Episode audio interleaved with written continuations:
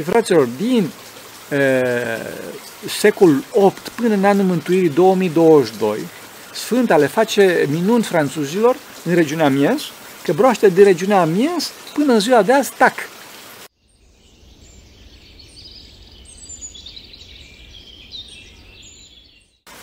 Slavă Tatălui și Fiului Sfântului Duh și acum și pururea și în veci vecilor. Amin. Pentru că cine Sfinților Părinților noștri, Doamne Iisuse Hristos, Fiul lui Dumnezeu, miluiește pe noi. Amin. Astăzi o să vorbim puțin despre Duhul Sfânt și despre caracterul ecumenic, caracterul mondial al Bisericii. Trebuie să știți că Duhul Sfânt uh, vrea ca toți, și Dumnezeu vrea ca, Duhul Sfânt Dumnezeu fiind, vrea ca toți oamenii să se mântuie. Și din cauza asta uh, are un caracter global, un caracter ecumenic, un caracter catolic, dar nu în sensul Bisericii Catolice. Mare atenție! Bisericii Catolice. Catolicismul nici măcar nu este biserică pentru că noi credem într-una sfântă, sobornicească și apostolească biserică. Sobornicească în, în crezul original, în limba greacă, este catolichii. Catolichii, deci ar fi trebuit să fie tradus într-una sfântă catolică și apostolească biserică, dar nu se traduce așa, de ce? Ca să nu se facă, să facă confuzie cu catolicismul. Și de fapt acest această subornicitate a bisericii poate fi, este și este tradusă de multe ori prin icumenichii. Icumeni în limba greacă înseamnă mondial, sobornicesc, general. Și de aici caracterul ecumenic al bisericii, nu ecumenist. Mare atenție! Și o să vorbim despre diferențele astea foarte pe scurt. Diferența cea, cea mai mare este că caracterul ecumenic al bisericii se bazează pe credința adevărată, pe drumul adevărat, pe ortodoxie. Deci noi dorim ca toți să vină la cunoștința adevărului, după cum spune însuși Sfânta Scriptură, dar asta nu înseamnă că vom, ne vom abate de la calea cea adevărată, de la calea cea terapeutică, pentru că dacă punem noi 5%, pun ceilalți 5%, pun ceilalți 10%, atunci deja lucrurile se diluează și deja apar mai probleme. Nu înseamnă că ceilalți nu, cum se spun, ceilalți nu sunt, să zic așa, sunt oameni răi, sunt oameni foarte buni, dar învățătura lor de credință, calea pe care au luat-o, bineînțeles că are probleme. Eu am aici în față tableta mea, ecranul meu, da? De ce? Pentru a, pentru a, a cita din uh, Sfânta Scriptură, pentru că, după cum v-am spus de foarte multe ori, prefer să citez din, din, uh, din, cu textul în față și nu din memorie, pentru că totuși vorbim de Sfânta Scriptură. Bun, și ce se spune la pogorârea Sfântului Duh? Se spune în felul următor. Și când a sosit ziua cinzecimii, erau toți împreună în același loc. Deci în primul verset vedem că erau toți împreună. Deci de aici se vede caracterul acesta sobornicesc, caracterul acesta general eh, catolicos în limba greacă. Să nu spun catolic pentru că la urmă iarăși se fac asocieri cu catolicismul. Eh, din păcate, în catolicism eh, nu mai există acest Duh Sfânt așa cum ar trebui să fie. De ce? Pentru că ei s-au rupt de biserică, pentru că îl fac pe Duhul Sfânt să fie altcineva decât este el de fapt. Adică nu-l fac, ci consideră că Duhul Sfânt este altcineva decât el este de fapt. Și din cauza asta, cu toate că ei se numesc catolici, adică general, sobornicești, ecumenici, cu toate acestea ei nu sunt astfel pentru că nu au părtășia pe care trebuie să o aibă cu Duhul Sfânt cel ecumenic, Duhul Sfânt cel sobornicesc. Da? După cum spuneam și când a sosit ziua, ziua cingețimii, erau toți împreună în același loc. Deci Duhul Sfânt vine în această unitate, în această subornicitate. Și trebuie să știți că trebuie să menționăm că și un pusnic poate să fie în unitate. De ce? Pentru că el este în această unitate a lui Adam celui global. Deci am vorbit foarte multe ori pe tema asta și nu e vorba de unitatea trupurilor, ci de unitatea duhurilor, unitatea credinței. Mergeți? Asta este foarte important în ceea ce privește e, sobornicitatea bisericii, pentru că, desigur, pentru teologi lucrul ăsta este foarte clar, dar eu vorbesc pentru toată lumea și deci e, trebuie să știți că, dar biserica este una în duh și nu este una în, să zic așa, trupește. Da? Deci nu vorbim de o galerie la un sport, de o galerie de fotbal, ci vorbim de unitate în duh și deci în clipa în care un om sfânt, un om duhovnicesc, este în duh, în duhul cel unic, în duhul cel sobornicesc, în duhul cel mondial, duhul cel catolicos, duhul cel, hai să zic așa, catolic, poate că nu-mi place cuvântul ăsta, după cum spuneam, că are anumite conotații, în duhul cel ecumenic, da? în clipa respectivă, chiar pusnicul respectiv este în unitate, este împreună în același loc, după cum spune Sfânta Scriptură și deci primește pe Duhul Sfânt. Ce spune? Și din cer fără de veste. De ce fără de veste? Pentru că oamenii e, nu primesc Duhul Sfânt când vor ei, ci când vrea Duhul. Atunci vine Duhul, că Duhul suflă unde dorește. Și din cer fără de veste s-a făcut un vuiet ca o suflare de vânt ce vine repede și s-a umplut toată casa care și le-au ei. Bun. Ce înseamnă asta? Înseamnă că Duhul, suflare de vânt, nu ai cum să traduce altfel, dar în greacă, pneuma, înseamnă și suflare de vânt, dar înseamnă și Duh.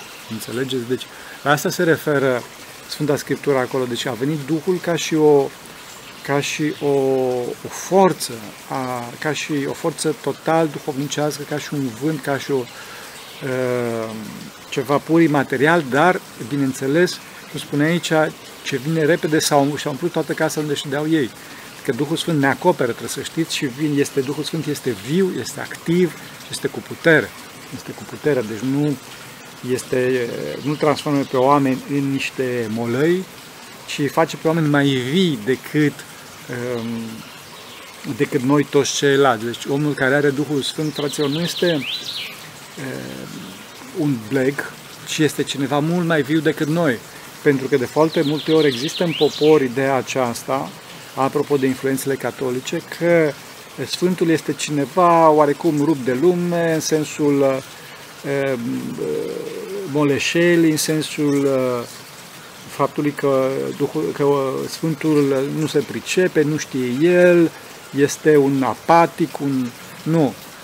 Omul cu Duhul este cel mai viu dintre toți oamenii pentru că vine acest vânt plin de har și de adevăr și face vii pe oameni. Și din asta, uitați-vă la V-am mai spus asta, uitați-vă la toate filmele, la toate înregistrările cu oamenii sfinți, Părintele Sfântul Cleopa, Sfântul uh, Dumitru Stăniloae, da?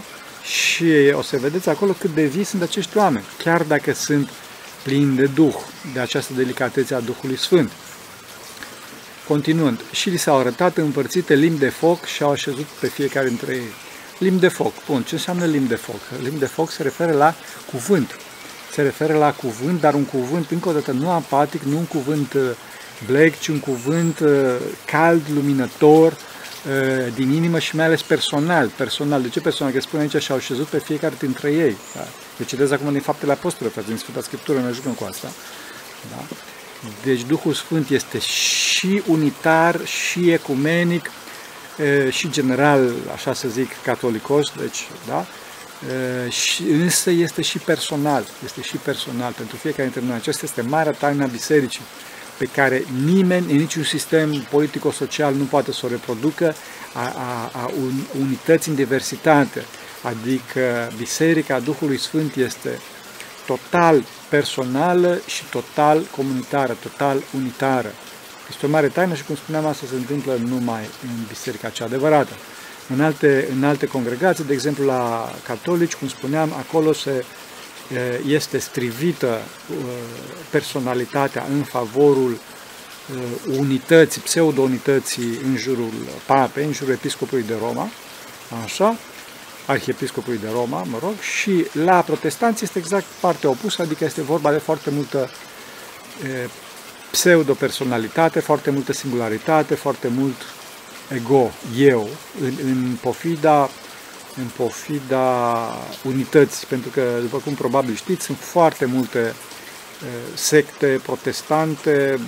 La un moment dat, un alt ierotei de Nafactos, cu care am vorbit, mi-a spus că sunt în jur de 10.700. Un număr de genul ăsta, nu mă citați, nu mai țin minte exact, dar este un număr din ăsta așa imens. imens. Deci, încă o dată, ca să accentuăm, vorbim de Biserica Ortodoxă în care există, numai aici există această taină a unității în diversitate, a potențării absolute și a caracterului personal a fiecărui dintre noi, dar și a unității noastre de credință. Și asta se face numai în Duhul Sfânt. Deci este vorba, fraților, de o minune care se întâmplă uh, continuu, în timp ce trăim. Bun, și s-au umplut toți de Duhul Sfânt și au început să vorbească în alte limbi, precum le dădea lor Duhul a grăi. Și erau în Ierusalim locuitori iudei, bărbați cu cenici din toate neamurile că sunt cer. Deci, vedeți, deci, Duhul Sfânt aici le spune apostolilor, fraților, adică le dă harisma, da, și le spune, de fapt, prin faptă, propovăduiți la toată lumea. Propovăduiți la toată lumea, deci și la neamuri, și la toți ceilalți, care ceilalți erau nu eretici, erau păgâni.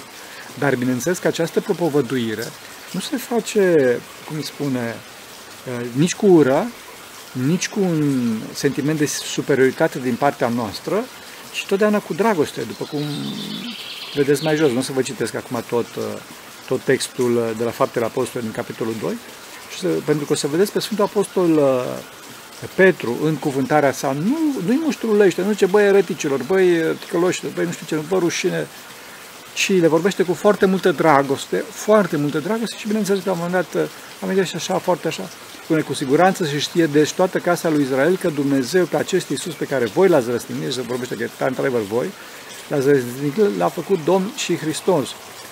Deci nu spune că și el l-a răstignit, că nu l-a răstignit el, dar cuvântarea lui este atât de, de plină de dragoste că ei nu se simt, nu se simt vinovați păgâni, iudei, bine, nu erau păgâni, erau mozaici, erau, așa, ci, bine, unii erau chiar păgâni, erau parți, elamiți și așa mai departe, și din cauza asta ei erau străpunși la inimă, spune, ei auzind acestea au fost pătrunși la inimă și au zis către Petru și către ceilalți apostoli, bărbați, frați, ce să facem? Înțelegeți? Deci nu este bună această predică, această uh, tendință a unora dintre noi în biserică care să-i, să-i zdrobim în picioare pe ceilalți că sunt eretici, că sunt, uh, ferească Dumnezeu. Desigur că ceilalți au probleme în, în, în credința lor mari de tot și sunt într-adevăr unele erezii, dar aceste erezii, unu, trebuie să fie condamnate de, de soborul bisericii, de către biserică, adică în sinod, deci nu o să venim noi, fiecare dintre noi, să spunem cu tare eretic și cu tare eretic, fraților, să fim foarte bine înțeleși. Trebuie să păstrăm această sobornicitate a biserică, pentru că cred într-una sfântă sobor, sobornicească și apostolească biserică, deci în sinoțe, ferească Bunul Dumnezeu, se condamnă cineva, da? Și deci nu pot să spun eu treaba asta. Și dincolo de asta, nu cu, nu cu ură, deci nu cu ură, deci totdeauna cu dragoste. Și dacă dacă nu pot să am dragoste, mai bine las în pace, în, în, pentru că nimeni n-a venit în biserică că îl bat eu în continuu cu varga, trebuie cu dragoste, trebuie cu dragoste, bineînțeles, că trebuie spus, trebuie spus cuvântul adevărului, nu o să ajungem în cealaltă parte a compromisurilor de credință, nici vorbă de așa ceva, da? Trebuie să spunem adevărul de credință, astfel încât să ne mutim și noi și pe celălalt, dar asta o să facem în dragoste față de noi. Și nu cumva, nu care cumva să spunem că da, mă duc pe celălalt și îl, îl mustur din dragoste, că Dumnezeu ne vede. Și oamenii își dau seama în clipa în care cineva nu vorbește cu dragoste, ci vorbește cu ură și vorbește ca să-l uh, mustre pe celălalt sau să-și arate superioritatea sa, superioritatea sa. Deci asta este foarte important. Să ne întoarcem puțin pe el mergem puțin pe el. Bun, și deci s-au umplut doi de Duhul Sfânt și au început să vorbească în alte limbi. Deci la toți acești păgâni și unii dintre ei erau și prozeliți, adică erau iudei în legea mozaică, iudei, iudaizanți. Bun, și urma, erau uimiți toți și se minunau zicând, iată, nu sunt aceștia care vorbesc toți galieleni. Și cum auzim noi fiecare limba noastră în care ne-am născut? Parți, mezi și elamiți și cei ce locuiesc în Mesopotamia, în Iudeea, în Capadocia, în Pont și în Asia, în Frigia, în Panfilia, în Egipt și în părțile Libei, cele din Cirene și romani întreagă, iudei și prozeliți. Deci vedeți că sunt de toate, de toate neamurile și dacă număr eu aici, foarte probabil că sunt mai mult decât 11 neamuri, adică decât 11 apostoli, pentru că apostolul vorbea. Din cauza asta trebuie să știți că părerile Sfinților Părinți sunt împărțite. Unii spun că Duhul le-a dat să vorbească în alte limbi, după cum scrie puțin mai sus, adică ei au învățat, cum, cum se spune așa, magic, într-un fel, limba romană, latina, da, limba frigiană, limba egipteană și toate celelalte, Însă alții spun, inclusiv Sfântul Grigorie Teologul, spune că de fapt apostolii vorbeau în limba lor și ceilalți auzeau, cum scrie mai jos, și cum auzim noi fiecare în limba noastră. Ceilalți auzeau și înțelegeau ceea ce vorbeau ei în aramaică, mă rog, limba lor, auzeau în limbile lor, adică Duhul Sfânt le translata informația pe care apostolii o spuneau în, în limba lor, în mintea lor, astfel încât ei să înțeleagă, ei să înțeleagă acest lucru. Ceea ce spuneau apostolii în aramaică. Bineînțeles că nu auzeau cuvintele în aramaică, ci înțelegeau sensurile în fiecare în limba lor. Acum, trebuie să știți că lucrul acesta s-a întâmplat și se întâmplă până în ziua de astăzi. Până în ziua de astăzi. Eu cunosc mai multe cazuri, eu personal cunosc mai multe cazuri în care s-a întâmplat acest fenomen. Cunosc, de exemplu, pe cineva care nu știa greacă absolut deloc. Nici ne, nici ohi. Ne și ohi înseamnă da și nu în greacă, pentru cei care nu știu. Deci nu știa nici măcar o boabă și la un moment dat uh, a început la sinaxe, la adunările cu Părintele Iosif Vatopedinul, să uh, înțeleagă pe Părintele Iosif ce vorbește. Dincolo de sinaxe, omul nu mai pricepea greacă, nu mai știa. Dar la sinaxe îl înțelegea pe Părintele Iosif. Se întâmplă treaba asta. La fel și la o altă mănăstire în Sfântul Munte, la Hilandar, o mănăstire sârbească. Mă sper să nu mă audă părinții acolo care divulgă. Așa? s-a întâmplat același lucru cu un alt frate. Bineînțeles că nu să dau nume, numele celor doi frați, pentru că amândoi trăiesc încă, așa, și să mă ierte dacă cumva o să afle. În orice caz, trebuie să știți că lucrul ăsta se întâmplă. Se întâmplă. Și iarăși cunosc și un alt caz. Asta este și scris, este cu Sfântul, Sfântul Porfirie. Sfântul Porfirie s-a întâlnit cu o franțuzeacă și doamna respectivă dorea foarte mult să vorbească cu Sfântul Porfirie. Ucenicii au spus, Sfinte, dar cum o să, Părinte Porfirie, cum o să vorbești cu doamna, că nu știe. Ce lasă, care are grijă Dumnezeu.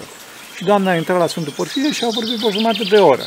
Doamna vorbea în franceză, Părintele Sfântul Porfirie răspundea în greacă, însă cei doi se înțelegeau. Cei doi se înțelegeau. Înțelegeți? Deci se întâmplă astfel de lucruri. Se întâmplă astfel de lucruri.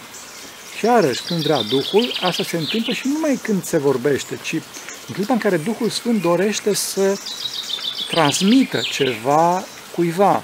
Țin minte, era tot așa un frate care e, i-au spus, i-a spus undeva într-o mănăstire, a spus să mergi să ai grijă de paraclisul Sfântului Artemie. La paraclisul Sfântului Artemie. Și el, când s-a dus înăuntru la paraclisul respectiv, era disperat pentru că nu știa ce să facă, cum să aprindă candela, unde e, ce se întâmplă și mai departe. Și în clipa respectivă, când era înăuntru, disperat, nu era disperat, adică, nu, bine, nu știu cum era, dar era cel puțin neliniștit, că îmi spunea că era așa foarte nehotărât, pentru că părinții îi lăsaseră oarecum în, în ceață, că nu spuse să ce să facă. E, și în clipa în care au intrat înăuntru, pierdut simțindu-se, singur simțindu-se, a văzut pe Mântuitorul în icoană în față, era în icoană și Mântuitorul în icoană știți că de multe ori ține sau o Evanghelie sau un, o bucată lungă de papirus, elitariu se numește, și uh, pe bucata respectivă de uh, papirus, în icoana Mântuitorului scria Egoi mi opimino kalos. Opimino kalos tim psihin aftu titis hiperton provaton.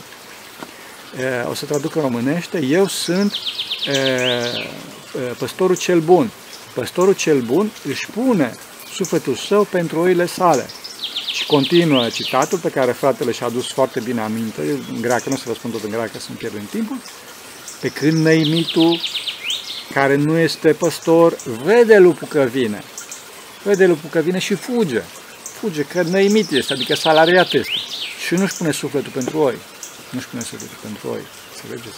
E, și toate aceste lucruri, tot acest citat, fratele respectiv, l-a, l-a simțit, l-a, l-a înțeles în Duhul Sfânt acolo, pentru că Duhul Sfânt a dorit să-i transmită treaba asta. Și toată era în greacă, fratele nu știa, cum spunea, nici măcar ne și ohi, adică nu și da în, în greacă, însă fratele respectiv fac, a înțeles dintr-o dată tot citatul respectiv. Bineînțeles că după aceea, după ce a plăcut, n-a mai știut nicio, nicio boabă de greacă, dar, după cum spunea, până astăzi ține minte acest citat și este cel mai mare citat, din câte mi-a spus, din Sfânta Scriptură, pe care îl știe fratele respectiv. Da.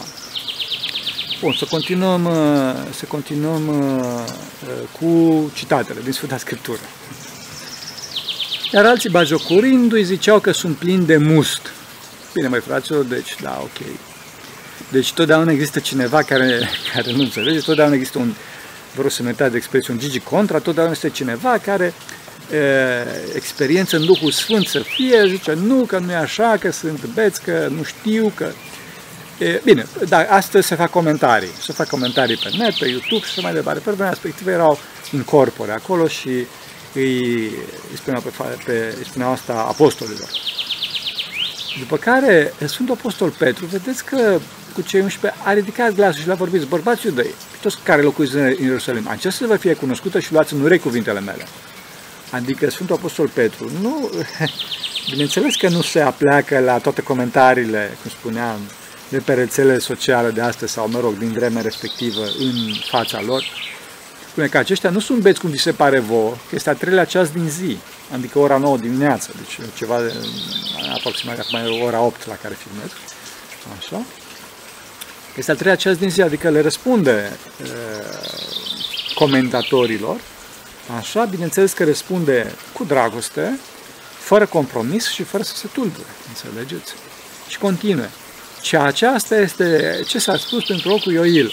Iar în zile din urmă zice Domnul, voi turna, turna din Duhul meu peste tot trupul, peste tot trupul și fiii, și fiii voștri și fiicele voastre și așa mai departe peste tot trupul. Mă, mă impresionează foarte mult treaba asta și aș dori să insist peste, pe, pe, aș dori să insist pe, pe acest lucru, tot trupul, deci peste toți oamenii, fraților.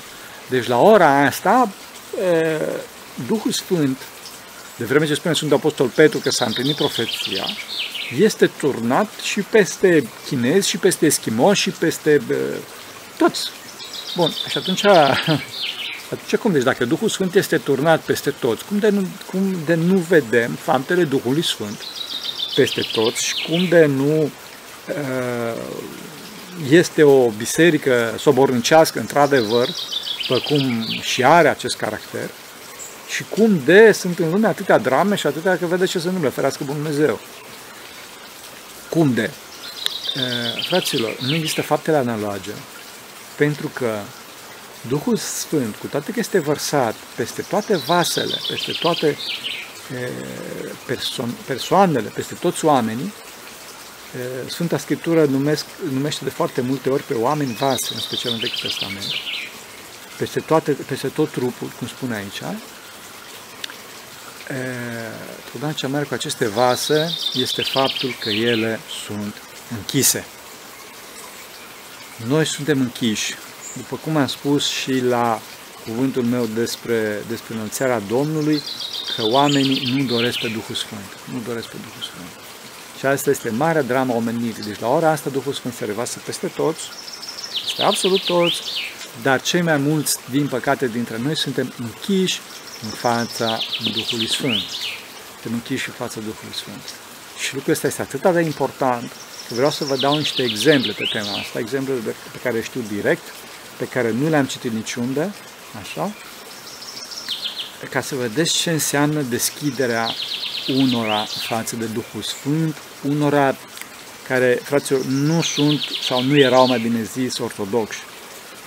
Întâi de toate, o să vă spun o întâmplare, apropo că am amintit de schimoși, o întâmplare pe care m-a povestit-o cineva care a fost monah, da, a fost monah, acum este în Sfântul Munte, a fost monah la mănăstirea Sfântul Herman în Alaska.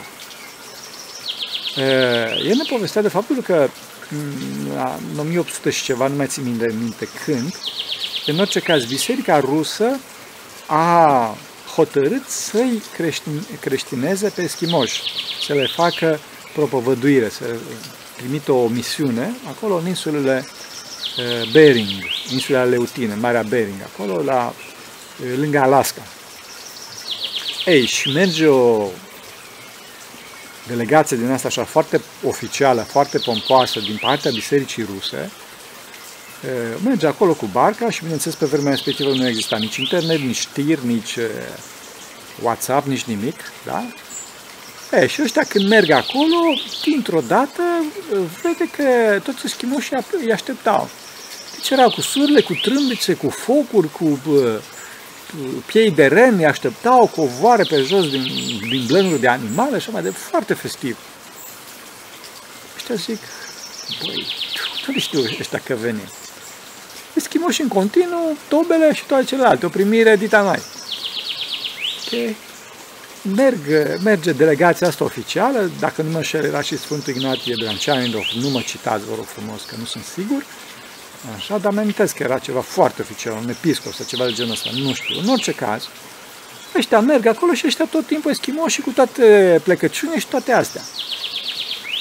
Și uh, îi primesc, îi pun în cort uh, cea mai bună mâncare, toate celelalte, până la un moment dat uh, oamenii ăștia uh, mișcați și surprinși de cinstea extremă pe care eschimoșii le acordau în vremea respectivă, cum nu mai aveau de unde să știe că ăștia vin și mai ales cine sunt și ortodoxia, nu? O să fim serioși. Așa? La un moment dat, șeful delegației îi, uh, îi întreabă așa, oarecum contrariat, păi voi știați că venim? Și schimbă și zic, da, da.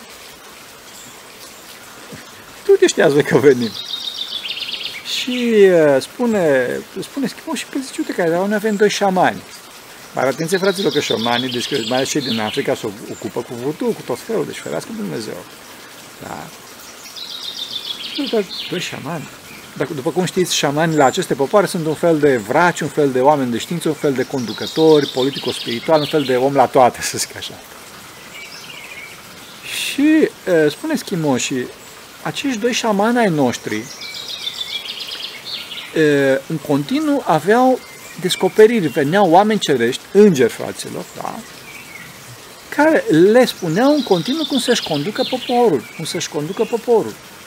Și ultima, ultima descoperire a îngerilor către acești doi șamani fusese faptul că în data de, la ora de, din direcția de, vedeți că o să vină niște oameni care aceștia o să vă conducă de acum încolo. Acestea o să vă arate calea adevărului. De acum încolo, noi nu o să vă mai conducem.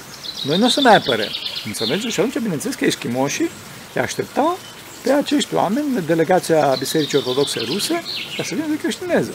Și până astăzi, eschimoșii sunt în mare parte, într-un procent foarte mare, sunt ortodoxi. Sunt ortodoxi, să știți. Și trebuie să știți că, bine, acum sunt mănăstirile Părintele Efrem din Arizona, dar înainte polul ortodoxiei în Statele Unite era vorba de mănăstirea Sfântul Herman din Alaska. Și toți preoții, puteți să căutați pe net, toți preoții de la OCA, Orthodox Church of America, toți preoții din, din Alaska sunt eschimoși. Sau mai, mai bine zis 90%, 90 ceva la sută sunt eschimoși. În toate celelalte, să zic așa, provincii, dioceze, sunt români, sunt ruși, sunt uh, greci, sârbi, da? De alte naționalități. Bine, acum au mai apărut puțin și preoți de origine americană. Dar în Alaska toți sunt eschimoși. Vă uitați să vedeți după fața aia, e, tipic mongoloidă și după nume, numele caracteristice. Da. Bine, acum, fraților, nu validăm șamanismul să fim foarte, să fim foarte clari. Vreau să spun că în clipa în care cineva își, își, își ține conștiința și în clipa în care cineva se deschide Duhului Sfânt, că de fapt despre asta vorbim acum, în clipa respectivă Dumnezeu acționează în moduri în care ha, nici măcar nu ne putem imagina, nici măcar nu ne poate trece prin cap. Și asta cunosc de cineva care a fost, a fost acolo și a știut, uh, cum se spune, a auzit întâmplarea asta la fața locului de la eschimoși de acolo. Și puteți să căutați pe net, cum spunea, să vedeți cât la sută din, din uh, cum spunea, din eschimoși sunt ortodoxi în comparație cu ceilalți americani. Asta este o, o întâmplare. Și o altă, o altă întâmplare, tot așa, ca să vă arăt că Duhul Sfânt suflă unde dorește El. Uh, eu înainte de site-ul acesta de chiliatonita.ro pe care îl avem acum, am avut un alt site și pe site-ul respectiv aveam și o aveam și o secțiune în engleză, o variantă în engleză. E, și la un moment dat primesc un mesaj în engleză de la un anonim, mai bine zis o anonimă, după cum am aflat după aceea, dar la început nu știam cine este bărbat sau femeie, și mă întreabă în engleză și zice, Există sfinți. Trăiesc. Se arată. Băi, zic, ăsta vrea să-mi facă o ispită. Ce mă întreabă? Și răspund, da. Dar de ce întrebi? ce îmi spune? Spune că eu sunt o baptistă din Bible Belt. Bible Belt este o zonă, să zic așa, din sudul Statelor Unite, unde oamenii sunt foarte credincioși, bineînțeles, cum spuneam, protestanți fiind, nu sunt ortodoxi, în credința lor, în astea lor, oameni simpli, simpli. Da? E, și cum spuneam, ea era baptistă și spunea că, e, mă rog, cred în felul lor, și că ea a avut o viață foarte tristă, foarte tristă, a fost singură toată viața ei, la un moment dat a căzut în depresie și punctul culminant, durerea cea mai, așa, ispita cea mai mare din viața ei, a fost faptul că e, vreme de trei zile i-au intrat în casă broaștele. O mică, așa, paranteză, doamna trăia acolo în apropierea râului Mississippi, din câte am înțeles, și din cauza asta era o zonă neștinoasă și au intrat broaștele în casa ei. E, fraților, acum că stăm noi aici, așa, așa cu izvorul de, de lângă mine și cu păsările în jur și așa frumos, da, poate că vă sună oarecum, cum se spun, de râs și nu vă dați seama, dar gândiți-vă o femeie singură, săraca și să ai broaște în casă, pe covor, pe, pe canapea, pe, peste tot, e film de Hitchcock, fraților, film de groază. Înțelegeți? Nu e de joacă. Săraca. Și mai ales femeie. E, după trei zile, săraca a, a pățit un atac de panică și a, a omorât o broască. A omorât o broască. Și chiar îmi scria, I made its funerals. Adică a făcut funerariile broaște respective. Și după aceea, după aceea femeia asta, protestanta asta, baptista asta, da, eretica, a început să aibă vedenii. Avea niște vise foarte intense, foarte intense, foarte vii, în care vedea pentru prima dată în viața ei o sfântă. Nota bene că protestanții nu au absolut niciun fel de idee de sfânt, nici măcar nu știu ce este sfântul, ei nu primesc sfinții, deci este total în afara pseudoteologiei protestante, ideea de sfânt. Ea vedea într-o lumină imensă o fată foarte tânără și Duhul Sfânt îi spunea că cea din fața ei este o sfântă. Și fata asta foarte tânără emitea o, o iubire fără margini, într-o lumină fără margini, către baptista asta, către femeia asta care, cum spuneam, căzuse în depresie și intrase broaștele în casă. Și datorită iubirii astea imense care provenea de la, de la sfânta asta, de la tânăra aceasta fecioară, iubire pe care pentru prima dată experia așa ceva doamna asta care îmi scrisese din Statele Unite, vă dați seama ce experiență, doamna încerca să o îmbrățișeze, se ducea să o îmbrățișeze, să apropie, Sfânta se depărta.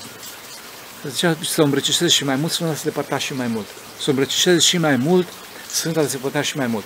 Și Sfânta îi transmitea în continuu, în continuu, în continuu că e, e, trebuie să schimbi viața și adevărul se află lângă tine. Adevărul se află lângă tine. Și asta se întâmpla de mai multe ori, e, repetat, în mai multe nopți. Deci gândiți-vă, fraților, ce intensitate a unor, a unor trăiri duhovnicești în Duhul Sfânt la o, la o eretică, protestantă. Da? E, și atunci, în disperare de cauză, femeia asta, săracă de ea, a căutat pe net a căutat pe net sfântă, ce sfântă, cum? Da, bineînțeles că prima care a ieșit uh, a fost, care a găsit așa sfânt, a fost Maica Domnului. Dar nu se potrivea, nu se potrivea. Ei, și atunci ce a făcut femeia respectivă? A scris Saint Frog pe Google, puteți să căutați și voi, să încercați, și a găsit pe Sfânta Ulfia, fraților. Sfânta Ulfia, Sfânta Ulfia care este o sfântă din secolul 8 din Franța, din regiunea Amiens, care, fraților, Sfânta asta, ce, ce a făcut? De ce avea și avea chilia lângă peștera, lângă o mlaștină? Și pentru că broaștele o răcăiau în continuu în apropierea chiliei sale, în apropierea peșterii sale, la un moment dat Sfânta iese afară pentru că nu se putea ruga și a spus broaștelor, tăceți, tăceți. Și fraților, din e, secolul 8 până în anul mântuirii 2022, Sfânta le face minuni franțuzilor în regiunea Amiens, că broaște de regiunea Amiens până în ziua de azi, tac, tac. Dacă ei broasca de acolo și duci în altă parte, începe să o răcăie. O duci înapoi, tace iarăși. E tare, fraților. Înțelegeți? Și din cauza asta, francezii au la mare vlavie pe Sfânta Olfia, care este o Sfântă Ortodoxă, secolul VIII, da? Așa? Uh, și, bineînțeles, puteți să căutați pe să vedeți, este vorba de fecioară tânără și cum e obiceiul la ei la catolici, sunt foarte multe statui cu uh, Sfânta Ulfia și o broască lângă ea. Puteți să căutați pe net, cum spuneam, pe Google. Uh, și atunci, impresionată de treaba asta, impresionată de faptul, faptul că într-adevăr este Sfânta și a văzut-o pe Sfânta în vis și Sfânta Ortodox în secolul VIII în Amnes, într-adevăr, și mai ales că Sfânta îi spusese că trebuie să schimbe viața și că adevărul se află lângă ea, într-adevăr găsește lângă ea o biserică ortodoxă, o mică parohie ortodoxă, mă rog, grecească în Statele Unite, și la ora asta doamna respectivă este ortodox, este în biserică și de celelalte, înțelegeți? Deci, fraților, nu, e, cum se spune, găseați-l pe Duhul Sfânt, că știe el foarte bine ce, cum să, cum să acționeze, înțelegeți? Deci, lucru tare de tot, nu? Hai să nu fim noi așa de, de înguști, așa de înguști.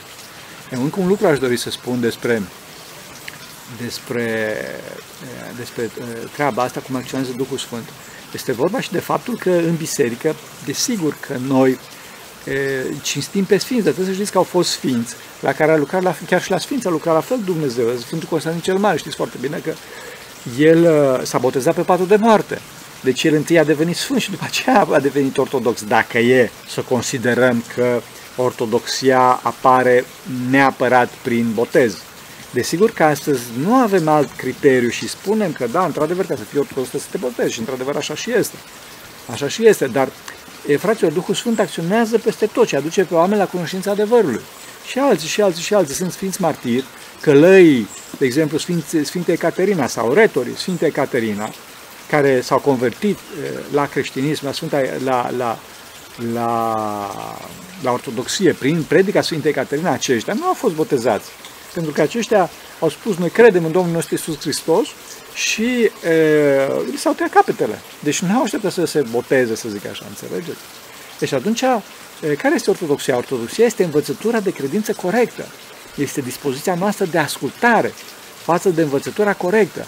Ca și retorii respectiv, ca și protestanta din, din, din Statele Unite, ca și eschimoșii. E, și în clipa care au văzut credința corectă, în clipa respectivă, au fost în potență, dacă doriți, au fost ortodoxi. Bineînțeles că noi acum nu o să, nu să promovăm pe acești oameni care nu au trecut la ortodoxie ca și exemple, dar trebuie să știm că lucrurile sunt mult mai complexe și nu trebuie să ne, să, nu, nu trebuie să ne culcăm pe ureche că da, noi suntem ortodoxi și noi suntem toți, suntem toți aia buni și aia din afară sunt toți aia răi. Fraților, într-adevăr, ereziile sunt condamnate în sinod și trebuie osândite ca unele ce duc la pierzare. Dar nu pe oameni, nu pe oameni, niciodată pe oameni nu. Niciodată că nu știi cine e celălalt și nu știi cum lucrează Duhul Sfânt asupra lui. Înțelegeți? Pentru că au fost foarte mari drame în... Și eu cunosc foarte mari drame în care cineva, crezându-se pe sine hiperortodox, da, a început să facă pe deștept, vă rog să mă de expresie, și să spună celălalt că, că ești un eretic și mai departe. Fraților, stați puțin, să înțelege. Nu chiar așa, înțelegeți? Botezul este capital. De ce? Pentru că prin botez se dă afară din noi energia demonică venită prin cădere, venită prin păcate, între care, cum spuneam, erezia este un mare, mare păcat. Așa. Dar, cum îi spune, botezul nu mântuie pe cineva dacă respectivul nu are această dispoziție de ascultare față de credința adevărată, față de credința ortodoxă, înțelegeți? E foarte important. Bineînțeles că botezul este atât de mare și atât de puternic încât dacă cineva de la ortodoxie trece la protestantism sau trece la alte, la alte erezii, când se întoarce înapoi, botezul nu se repetă, fraților, înțelegeți? Pentru că a fost odată pentru totdeauna a fost pecetuit omul respectiv cu pecetea Duhului Sfânt, adică a fost deschis omul respectiv pentru Duhul Sfânt. Că omul se închide, asta este treaba lui, înțelegeți? Și în acest context, gândiți-vă la Sfântul Constantin cel Mare, care a făcut un efort imens, pentru că Sfântul Constantin cel Mare a fost un om Uh, nebotezat și nu e nebotezat. Uh, uh, a fost, nu știu dacă știți, să nu vă scandalizați, el era oficial, era zeu, era Pontifex, Pontifex Maximus. Deci orice împărat roman era zeu, pentru că Imperiul Roman era își asigura unitatea pe baza cultului zeiței Roma și pe baza cultului împăratului. Cultul împăratului, care împăratul era zeu. Bineînțeles că asta a început, mă rog, de demult cu Iulius Cezar, cu Caius Iulius Cezar și a ajuns la paroxism pe vremea Mântuitorului, s-a oficializat pe vremea Mântuitorului, pe vremea împăratului roman Gaius Octavianus, care în scriptură este numit și în istorie este numit ca și Octavian Augustus. Augustus înseamnă, este o poreclă, frate, este un supranume, Augustus înseamnă Dumnezeescul. Deci numele lui era Gaius Octavianus, Octavian August înseamnă Octavian Dumnezeescul, Octavian zeificatul. Înțelegeți? Ei, și de atunci, cum spuneam, toți împărații romani erau, automat erau zei.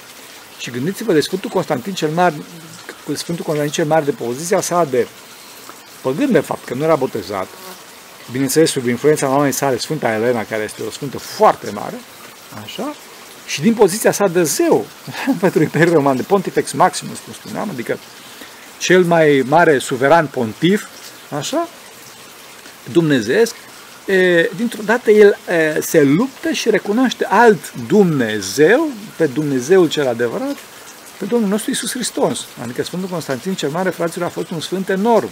Un sfânt enorm.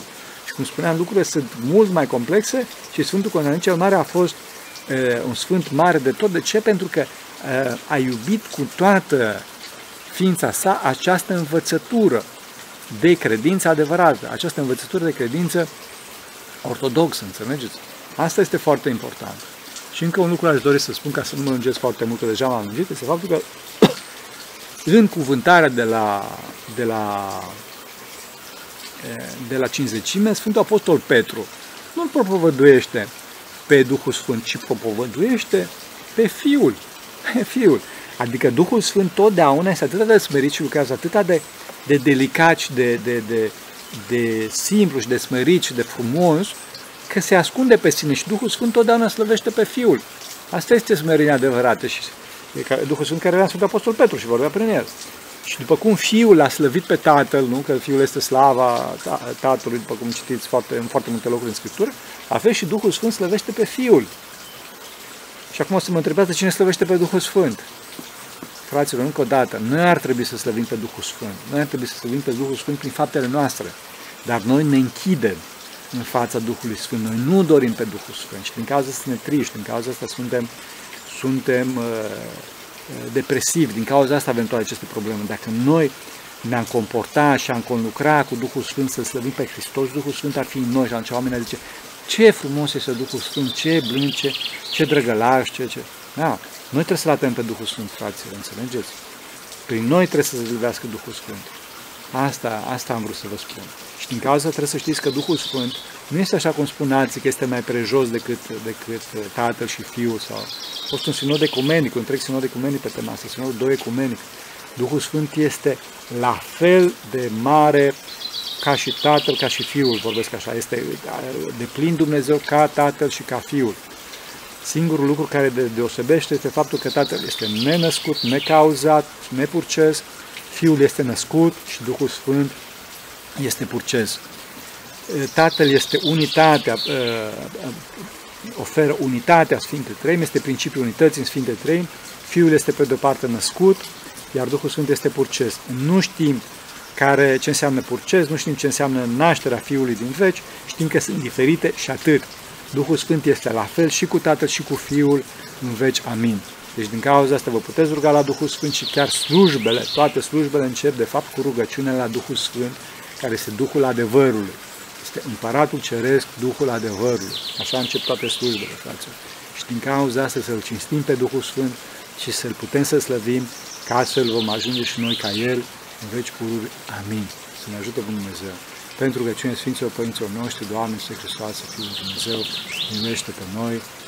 Amin.